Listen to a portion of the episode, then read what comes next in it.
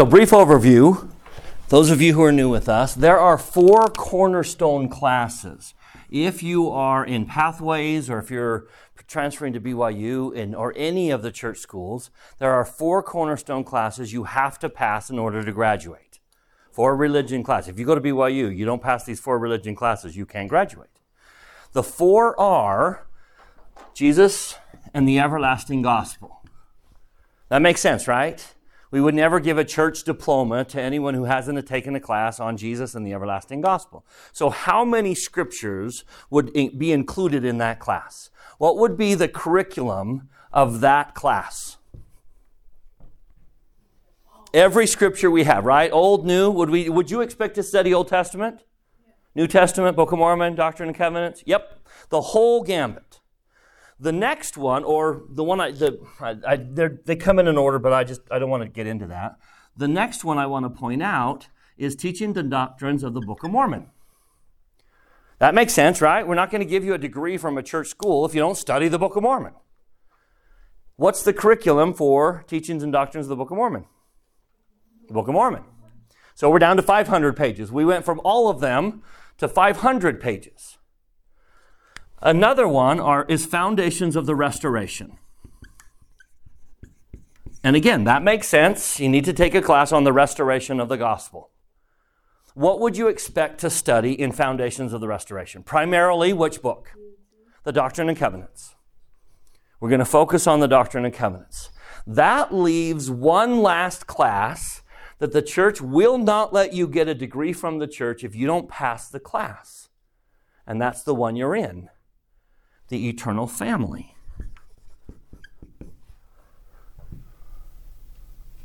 How many pages is our text for this class? One page. And it's not even the backside.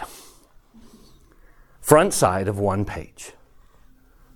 Now, clearly, we're going to refer to all the other scriptures, but Tell me what the church, what the, what the leaders of the church are saying by saying you can't have a degree from any church organization if you don't study in depthly that piece of paper. You tell me what that tells you about that piece of paper? So we are focused on now. What's the one piece? Everyone else is. Some people are looking around and saying, "What's the one piece? What's the one piece of paper?"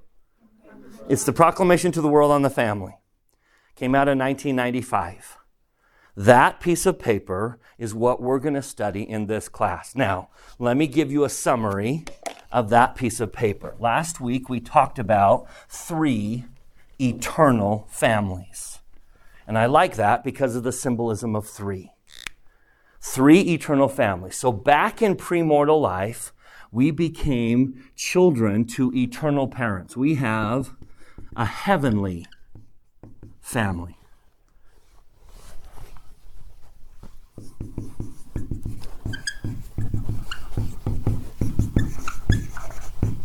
And there is a father and there is a mother. And we belong to an eternal family. And nothing you can do can excommunicate you out of that family. You will, you will forever be their child. You are a child of heavenly parents. Then we come down into this mortal life and we try to form earthly families.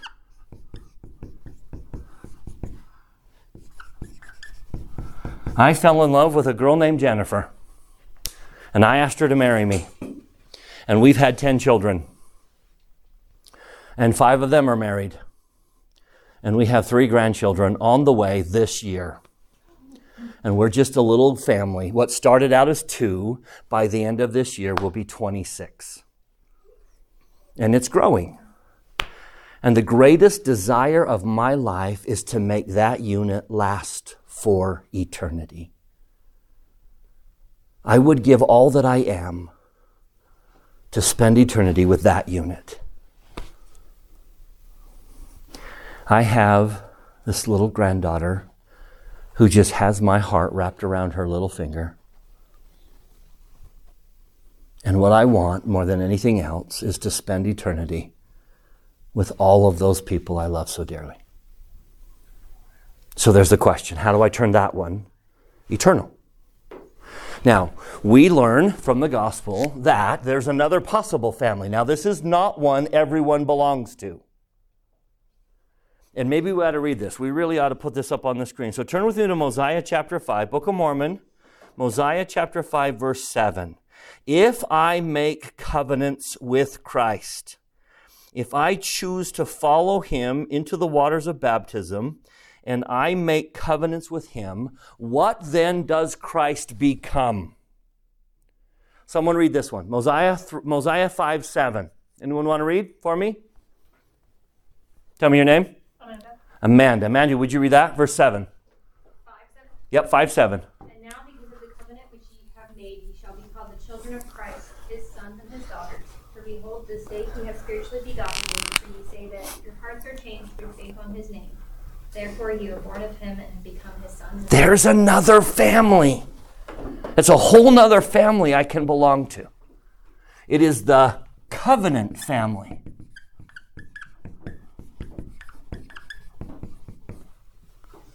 I spell that right? Covenant. So I have, is there a mom and dad here? Is there a mom and dad in my earthly family that help and guide and I belong to them? They love me, they help me, they're trying to help me through this eternal existence. I have a mom and dad here. Are there moms and dads here? Is there a mom and dad in every family here? Is there a mom and dad here? Who is Christ married to? Who would be the wife? Who would be the bride? If he's the bridegroom, who throughout all the scriptures is the bride? The church. And there's my mom. There's my mom. Now, behind that door, notice the sign. Behind that door is my mom's womb. And I come out of it. And I'm born into a new family. Do you see how the, all this works and all this fits? So I have a family here. Now, this is a I choose. This one is just a permanent thing. So notice the brilliance of the document we call the proclamation. Here is the proclamation, and I'm going to do big picture for a second. And I, I colored three portions. So look at that, right? We've got a heavenly family, an earthly family, and a covenant family. And guess how the proclamation is laid out? Guess what it starts with? Let's start with red. How does the proclamation start out? Eternal family. That I am a child, I am a son of heavenly parents, a mother and a father. Now, we read about them for a while. And then we get to this paragraph and we're starting to talk about this family, husband and wife. And we end by saying, hey, if you want to make that one eternal, become a member of this family. And then there's the third. There's the third family. Happiness in family life is most likely to be achieved when founded upon the teachings of the Lord Jesus Christ. And there's the third family. Do you see the brilliance of the document? Just like there are three families in the timeline of my existence, the, docu- the proclamation says, let's talk about those three families. Now, that's where we left off last week. So, tell me the assumption or the unwritten principle he's trying to teach here. Let me say it out loud. If you want to make this one, if you want to be an eternal father or an eternal mother, you start by being what? A child. May I say, step number one, you want to create an eternal family then you need to more fully participate in this family. Before we talk about how to parent, which we'll get into, I promise, we will digest that to great depth. How to parent, how to be a good mom, how to be a good dad, how to create an eternal family. But long before we get there, you know what we need to talk about? letting them into your life. More fully being their child. I think that's today's that's that we've got to start there. And I think all of us kind of push him away, don't we? Why? We love him and at the same time, will you admit it? We're scared of him. We're scared of him. We love him and we're scared of him. Now that's that's not far fetched. Let me give you an example, right? Any authority figure, anyone with power has that same effect on us, okay? If I'm if someone if I woke up in the middle of the night to someone breaking into my house, if I heard that someone was breaking into my house, there's an intruder in my home. What two colors flashing outside would bring great relief and help me feel like everything's going to be okay? Red and blue. I'm so thrilled to see red and blue. But when I'm driving, what two colors behind me bring absolute fear? See, it's the same thing. I love them and I'm terrified of him. I love I love heaven, I love God, I love Jesus when they bless me and I'm terrified of them when I recognize my imperfections. So allow me to get very personal today and invite you to pull the wall down. Journey number one on being an eternal family here is more fully participating in the eternal family there. We need to stop being afraid. So give me today to see if I can convince you to stop being afraid. Now that's a lifetime journey, I recognize. But walk with me through a, script, a, th- a few scriptures. Let me see if I can make a case for letting him in. Now, here's the thing we can't really, Jocelyn. Um, I have this thing with my sister Catherine when she moved out, and I missed her a lot. So I talked to Heavenly Father more than one time. Good. And I wanted her to come home. That's an interesting comment. I'm going to improve my relationship with my so- sister by improving my relationship with Heavenly Father. Can I just testify before we jump into this? The best way to improve my relationship with my wife is to improve my relationship with God. That is an eternal truth, and I testify with all my soul. You want to improve your relationship with anyone else, improve your relationship with God. So here's what we're going to do. It's difficult to read about God, and so he said, I'll tell you what, I will send a stand in. And so we get to read a whole lot about God by reading about Jesus.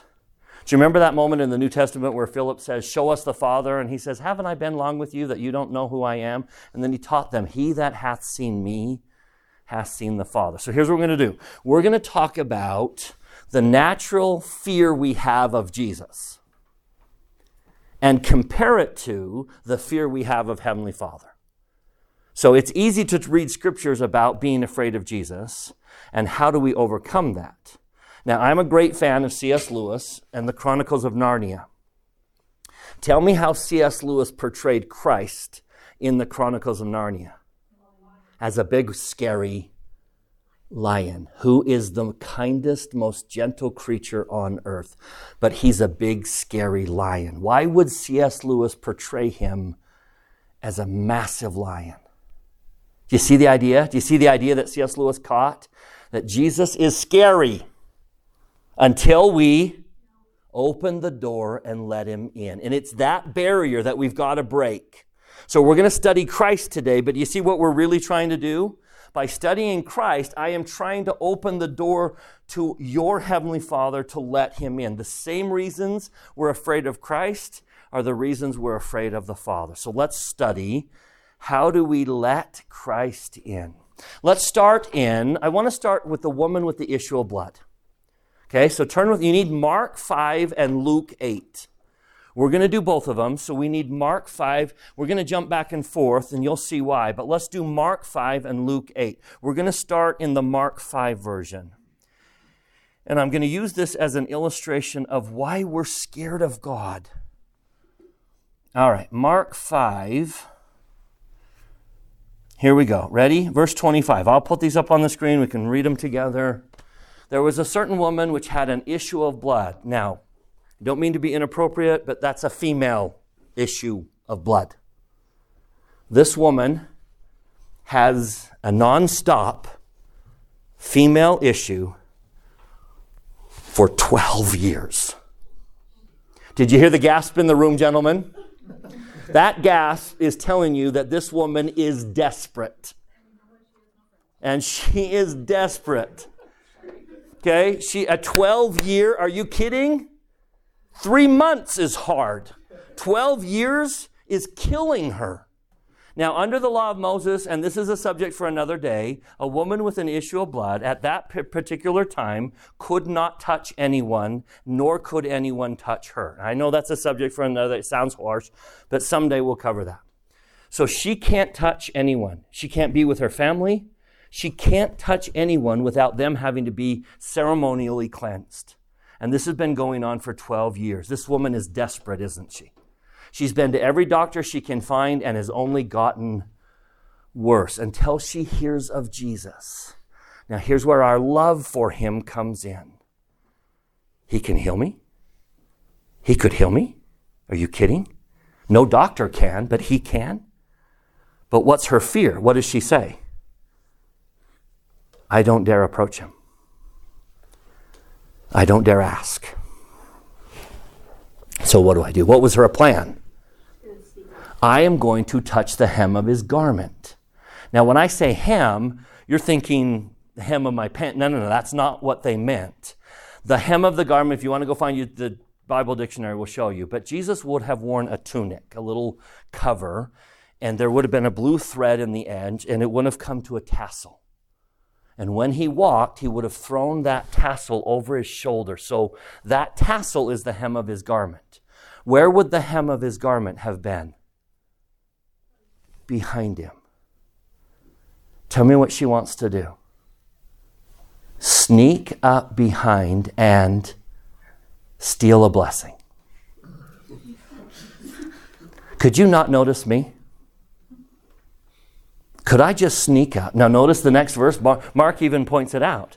When she heard of Jesus, she came in the press.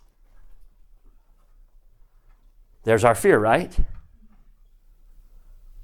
I don't want him to notice. Could I just sneak up? How many of you feel that I would like Heavenly Father's blessings, but I just don't want to fully be noticed by Him? So we sneak up behind Him. And the moment she touches Him, tell me what happens. The moment Straightway the fountain of her blood was dried up, and she felt in her body that she was healed of that plague. Tell me the emotion in her heart. Inst- instant thrill, right? Can you fit, can you sense the joy? Now, may I suggest that that joy, I'll erase this. You guys remember this? May I suggest that there is, that joy is the Messiah we hope He is. The kind, forgiving, compassionate, loving, there's the Messiah I hope He is. The one that heals, forgives, makes better. And she's feeling it, right? And then Jesus said, Who touched me? Now tell me the emotion in her heart. Oh.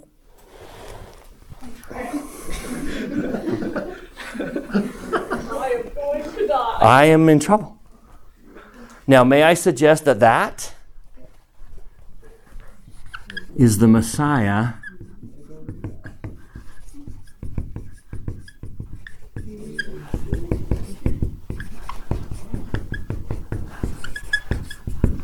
There's the Messiah I'm afraid he might be.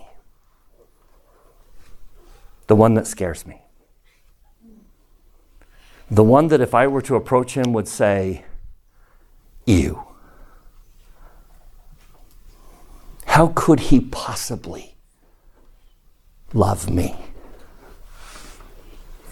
With all my warts.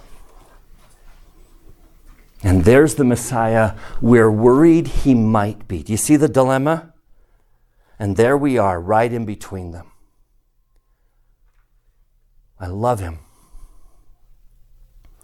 And I'm terrified of him. Brother Dunford, can you give like a 21st century example of what you meant by we want to still a blessing, but we don't want to fully accept them? Like, what, what would we be doing now that would be like what she just did? Uh, In our hearts, let me give you an example. I know um, a young men's leader who called uh, one of the girls and said, We're going to the temple on our activity. And she said, I can't go. We're not going in, we're just going to go around the temple. And she said, I know, I just don't want him to see me. I just don't want him to see me. But I want a blessing. I love him. I go to church. But I'm terrified of him. We just keep him out of our heart. Let me give you an example.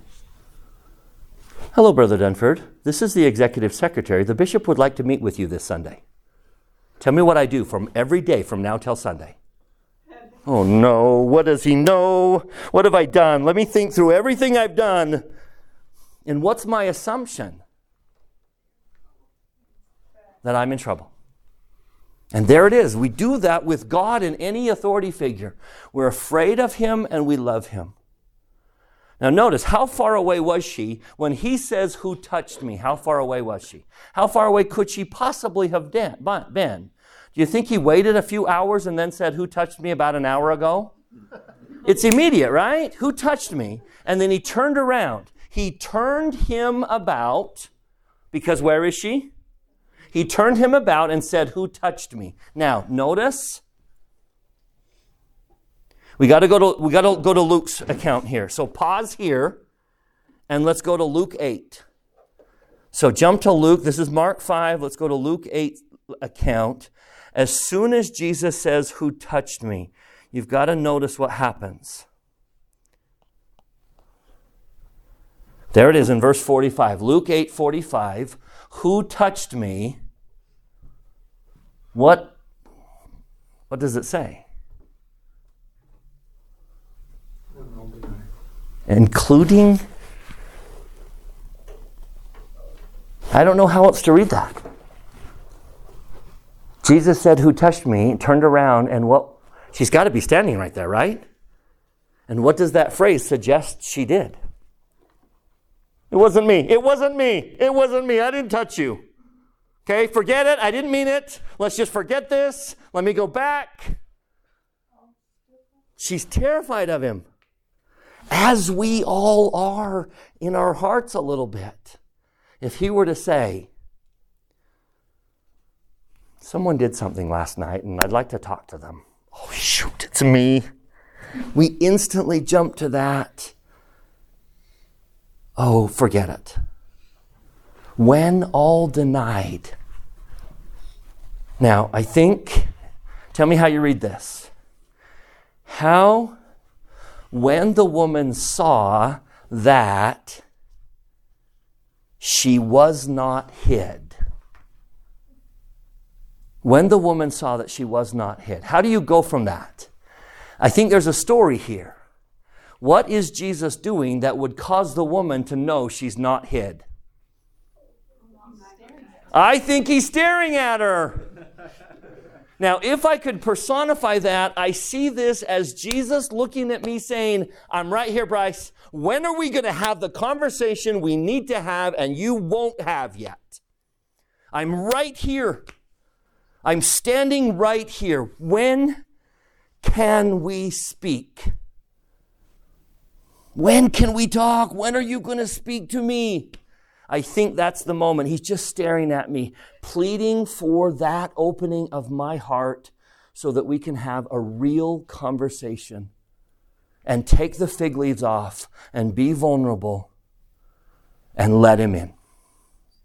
She knew that she couldn't hide anymore. And that's the conclusion I think I have to come to. So now go back to Luke, or go back to Mark. I think this is the bravest moment in Scripture. I think no other moment in Scripture compares with this. And I invite you to make this your story. Mark chapter 5. When she, first she says, It wasn't me, I didn't, I didn't touch you. She denied. But then she saw that she wasn't hid. And then I love this phrase. I think this is one of the great moments in all of our lives. But the woman, fearing and trembling, fearing and trembling, knowing what was done in her, came down and fell came and fell down before him and told him all the truth. She took off the fig leaf. Here I am, scared to death. Please don't eat me, you big scary lion. But here I am. Do you see that moment? I invite every one of you to have that moment. When you finally open the door, you, you, you embrace your vulnerability and you let Him fully in. Now, let me share two C.S. Lewis moments that kind of personify that. I love that he caught that vision. I love that he personifies, I love that it's a big scary lion that personifies Christ. And so in the sixth book, in the silver chair, there's a girl named Jill who comes into Narnia knows nothing about Aslan. She's dreadfully thirsty. She hears water running, and she comes to the source of the water, and sitting right in front of the water, what, what would you guess? Is a big scary lion. Now, do you see the symbolism of this moment? On that side is the water I am dying to drink. All the healing, all the help, all the blessing, all the understanding, all the hope in that water is the healing I'm hoping to drink. And standing in front of it is a big, scary lion. And they have this conversation. Let's pull it up. We'll read it together.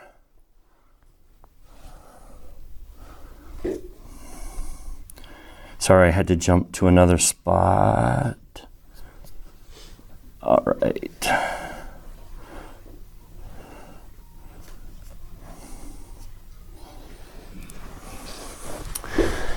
If you are thirsty, let me maxim, sorry.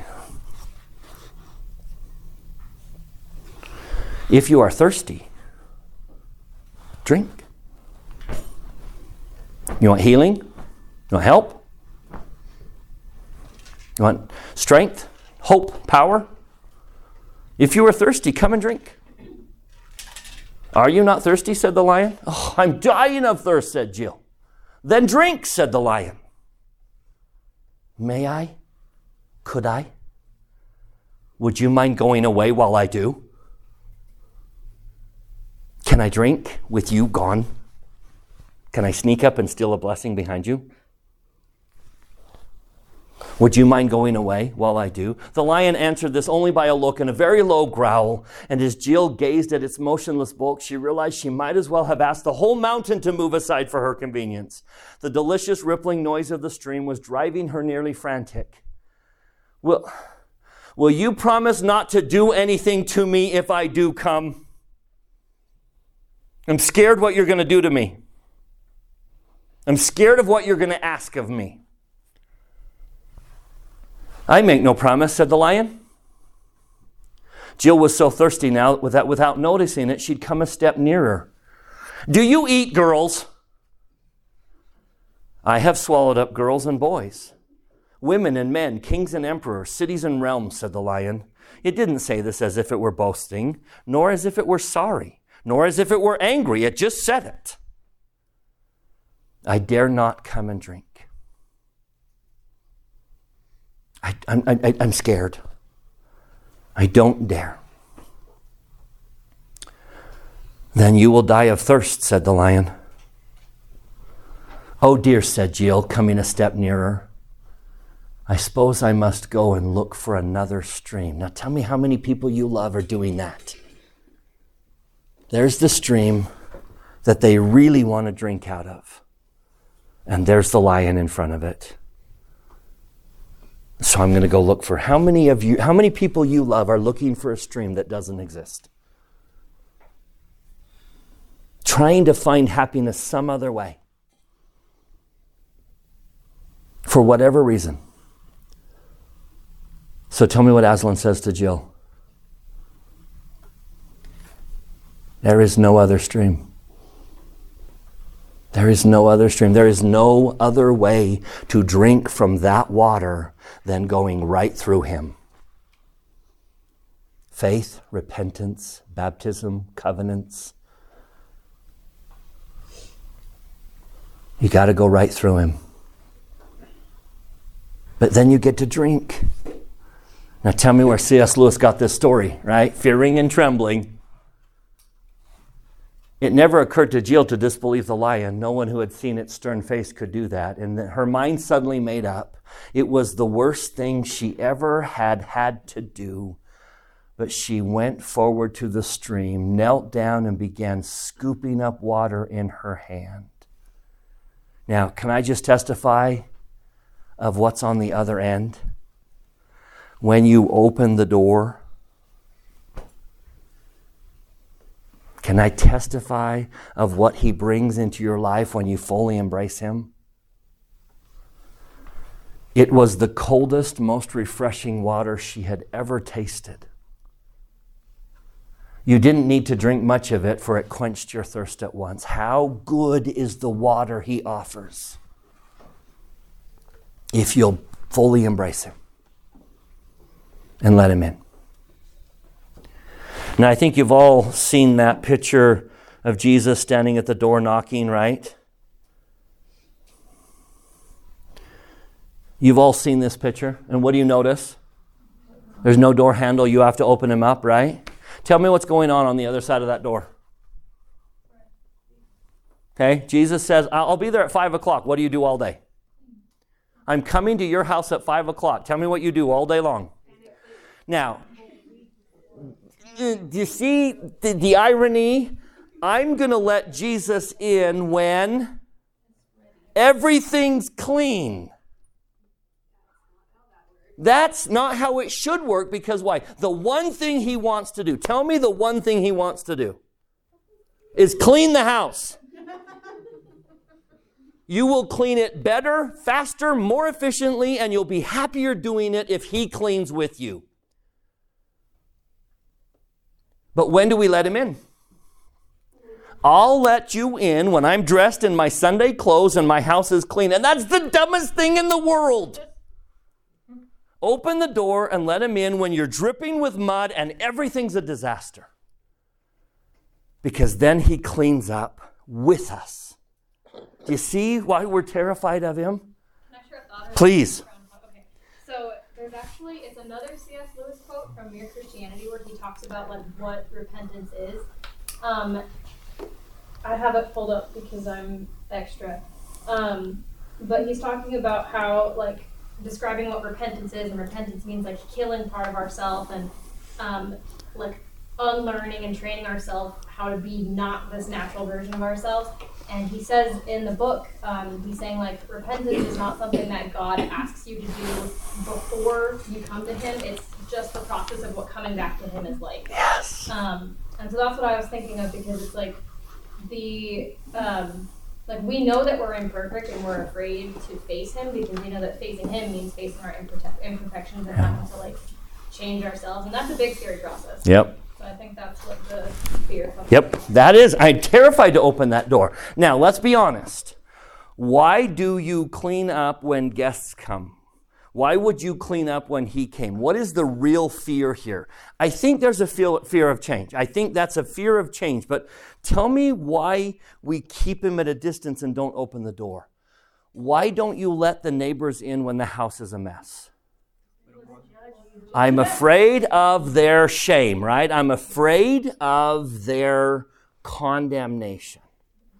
Now, can I teach you something about Christ that none of you believe because no one in your whole life ever does this?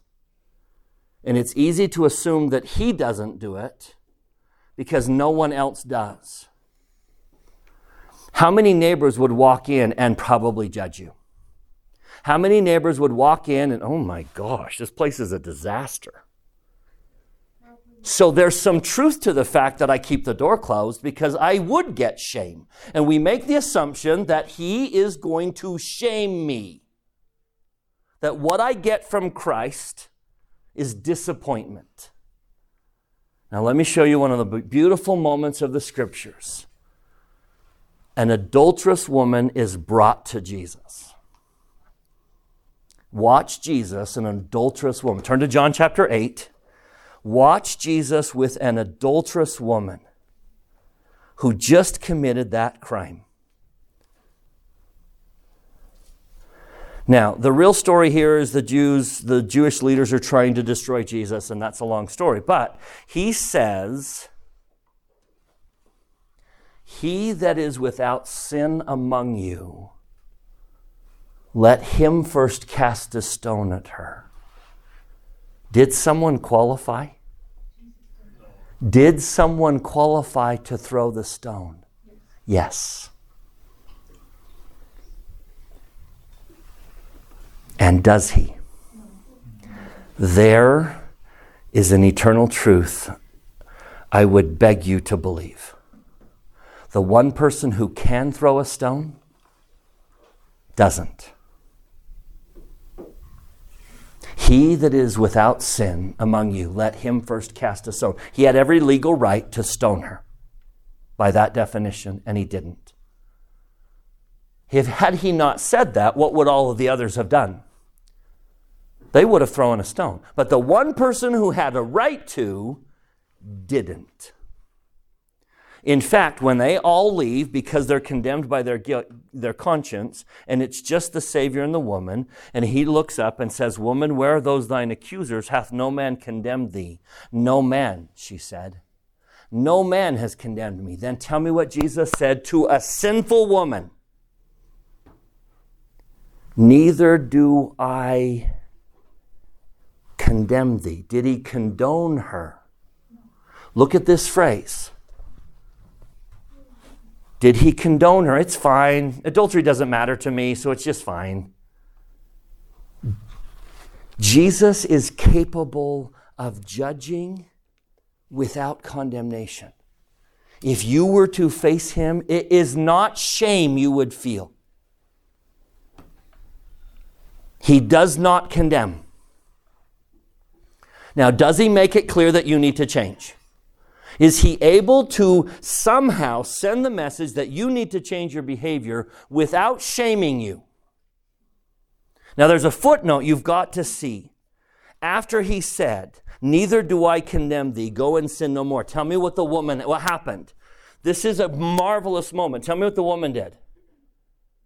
She walked away glorifying God. An adulterous woman walked away lifted, and yet, is she going to change? Is, does she know she needs to change her behavior?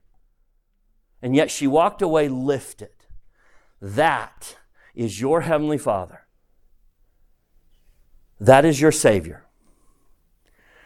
But you're not fully letting them in because what do you expect them to do when, when we open that door? Throw the stone. If you can get it into your head that they do not throw stones, they come in and clean. They lift, they inspire. You walk away wanting to change without shamed into doing so. I have begged my whole life for the ability to do that with my children, and I, I don't know how they do it, but I know they do. I would pray that you will open the door, trusting that it's not the shame you're afraid of that you're going to get. He'll clean. He'll clean.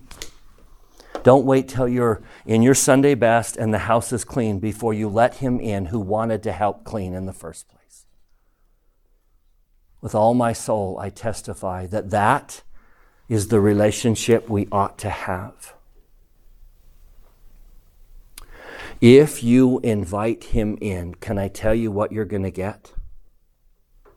Now, one last C.S. Lewis story. Um, the third in the series is called uh, The Horse and Its Boy. The Horse and His Boy. It's the story of two children and two horses escaping Calormen and trying to get to Narnia and be free. And they go through some horrible challenges. The boy's name is Shasta. And Shasta has been chased by, by lions. Um, Aravis, the other girl, was scratched on her back there was this, all these horrible things that happened. And now he's riding on a horse. He's got to send a message. It's in the middle of the night. It's dark. And he's lamenting how horrible his life is. And this is one of the most beautiful moments in all of the Chronicles of Narnia. Let me just read the story. We'll let C.S. Lewis tell it. So, book three, if you're interested, The Horse and His Boy. And here we go. Ready? I do think, said Shasta, that I must be the most un- unfortunate boy that ever lived in the whole world. Everything goes right for everyone except me. Now, those of you who've never said that, raise your hand. None of you can. We've all said it, right? Everything goes right for everyone except me. Those Narnian lords, lords and ladies got safe away from Tashbaan. I was left behind. Aravis and Bree and Hwin. Aravis is the girl, Bree and Hwin are the horses, are all snug as anything up with the old hermit. Of course, I was the one who was sent on. King Lune and his people must have got safely into the castle and shut the gates before Rabadash arrived, but I was left out. And being very tired and having nothing inside him, he felt so sorry for himself that tears rolled down his cheeks. What put a stop to all of this was a sudden fright. Shasta discovered that someone or somebody was walking beside him. It was pitch dark and he could see nothing, and the thing or person was going so quietly that he could hardly hear any footfalls. What he could hear was breathing. There's Jesus. I can hear him breathing. His invisible, his invisible companion seemed to breathe out on a very large scale, and Shasta got the impression that it was a very large creature. And he had come to notice this breathing so gradually that he had really no idea how long it had been there. It was a horrible shock. So, what's the first reaction to a lion being next to him? He's terrified. It darted into his mind that he had heard long ago that there were, gi- there were giants in these northern countries. He bit his lip in terror. But now that he really had something to cry about, he stopped crying. The thing, unless it was a person, went on beside him so quietly that Shasta began to hope he had only imagined it. But just as he was becoming quite sure of it, there suddenly came a deep, rich sigh out of the darkness beside him. That couldn't be imagination. Anyway, he had felt the hot breath of that sigh on his chilly left hand. If the horse had, any, had been any good, now this is our instinct. I want to run. I want to run from Christ. If the horse hadn't been any good, or if he'd known how to get any good out of the horse, he would have risked everything on a breakaway and a wild gallop. But he knew he couldn't make that horse gallop. So he went on walking at a walking pace, and his unseen companion walked and breathed beside him. At last he could bear it no longer. Here's the moment fearing and trembling. Who are you? He said, scarcely above a whisper. Now, please listen to this. I think this is one of the best things C.S. Lewis ever wrote. Who are you? Who are you, Heavenly Father? Heavenly Father, are you really there? And do you hear and answer every child's prayer? Who are you? One who has waited long for you to speak, said the thing. Its voice was not loud, but very large and deep. Are, are you a giant? said Shasta. You might call me a giant, said the large voice, but I am not like the creatures you call giants. I can't see you at all, said Shasta after staring very hard. Then, for an even more terrible idea had come into his head, he said almost in a scream, You're not something dead, are you? Oh, please, please do go away. What harm have I ever done you? Oh, I am the most, uh, the unluckiest boy in the whole world. Isn't that our normal reaction? Would you mind going away while I drink the water? Once more he felt the warm breath of the thing on his hand and, and, face. There, it said, that is not the breath of a ghost. Tell me your sorrows. Shasta was a little reassured by the bro- breath, so he told how he had never known his real father or mother and had been brought up sternly by the fishermen. And then he told the story of his escape and how they were chased by lions and forced to swim for their lives and all of their dangers in Tashbaan and about the night among the tombs and how the beasts howled at him out of the desert. And he told about the heat and the thirst of the desert journey and how they were almost at their goal when another lion chased them and wounded Aravis and also how long it had been since he had had anything to eat. I don't call you unfortunate, said the large voice. Don't you think it was bad luck to meet so many lions? said Shasta. There was only one lion, said the voice. What on earth do you mean? I just told you that there were at least two the first night, and there was only one, and it, but it was swift of foot. How do you know? I was the lion. And Shasta gaped with open mouth and said nothing. His voice continued. I was the lion who forced you to join with Aravis. I was the cat who comforted you among the houses of the dead. I was the lion who drove the jackals from you while you slept. I was the lion who gave the horses the new strength of fear for the last mile so that you should reach King Lune in time. And I was the lion you do not remember who pushed the boat in which you lay, a child near death, so that it came to shore where a man sat, wakeful at midnight, to receive you. Do you see the realization? Let me clean the house. I have always been there.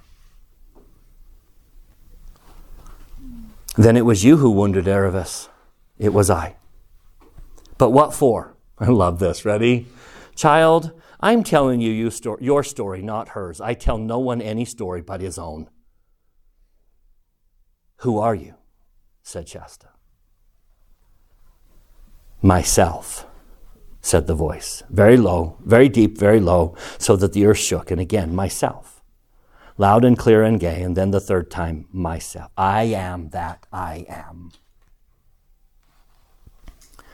Shasta was no longer afraid that the voice belonged to something that would eat him, nor that it was the voice of a ghost, but a new and different sort of trembling came over him. Yet he felt glad too. I got to skip.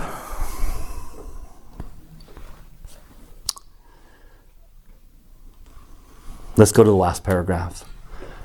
The high king above all kings stooped toward him. Its mane and some strange and solemn perfume that hung about the mane was all about him. It touched his forehead with its tongue. He lifted his face, and their eyes met. Now, what are you going to get in his eyes? Shame, disappointment, then instantly the pale brightness of the mist and the fiery brightness of the lion rolled themselves together into a swirling glory and gathered themselves up and disappeared. And he was alone with the horse on a grassy hill beside a blue sky, and there were birds singing.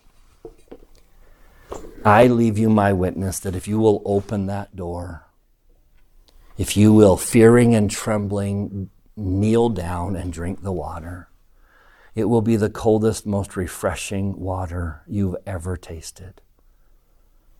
Life with Heavenly Father in it is better than life without Him. And wherever you stand with Him, fully invite Him in as a friend, as a partner, as your eternal Father. And nothing you can do will better every relationship in your life than improve that relationship. And I say that in the name of Jesus Christ, amen.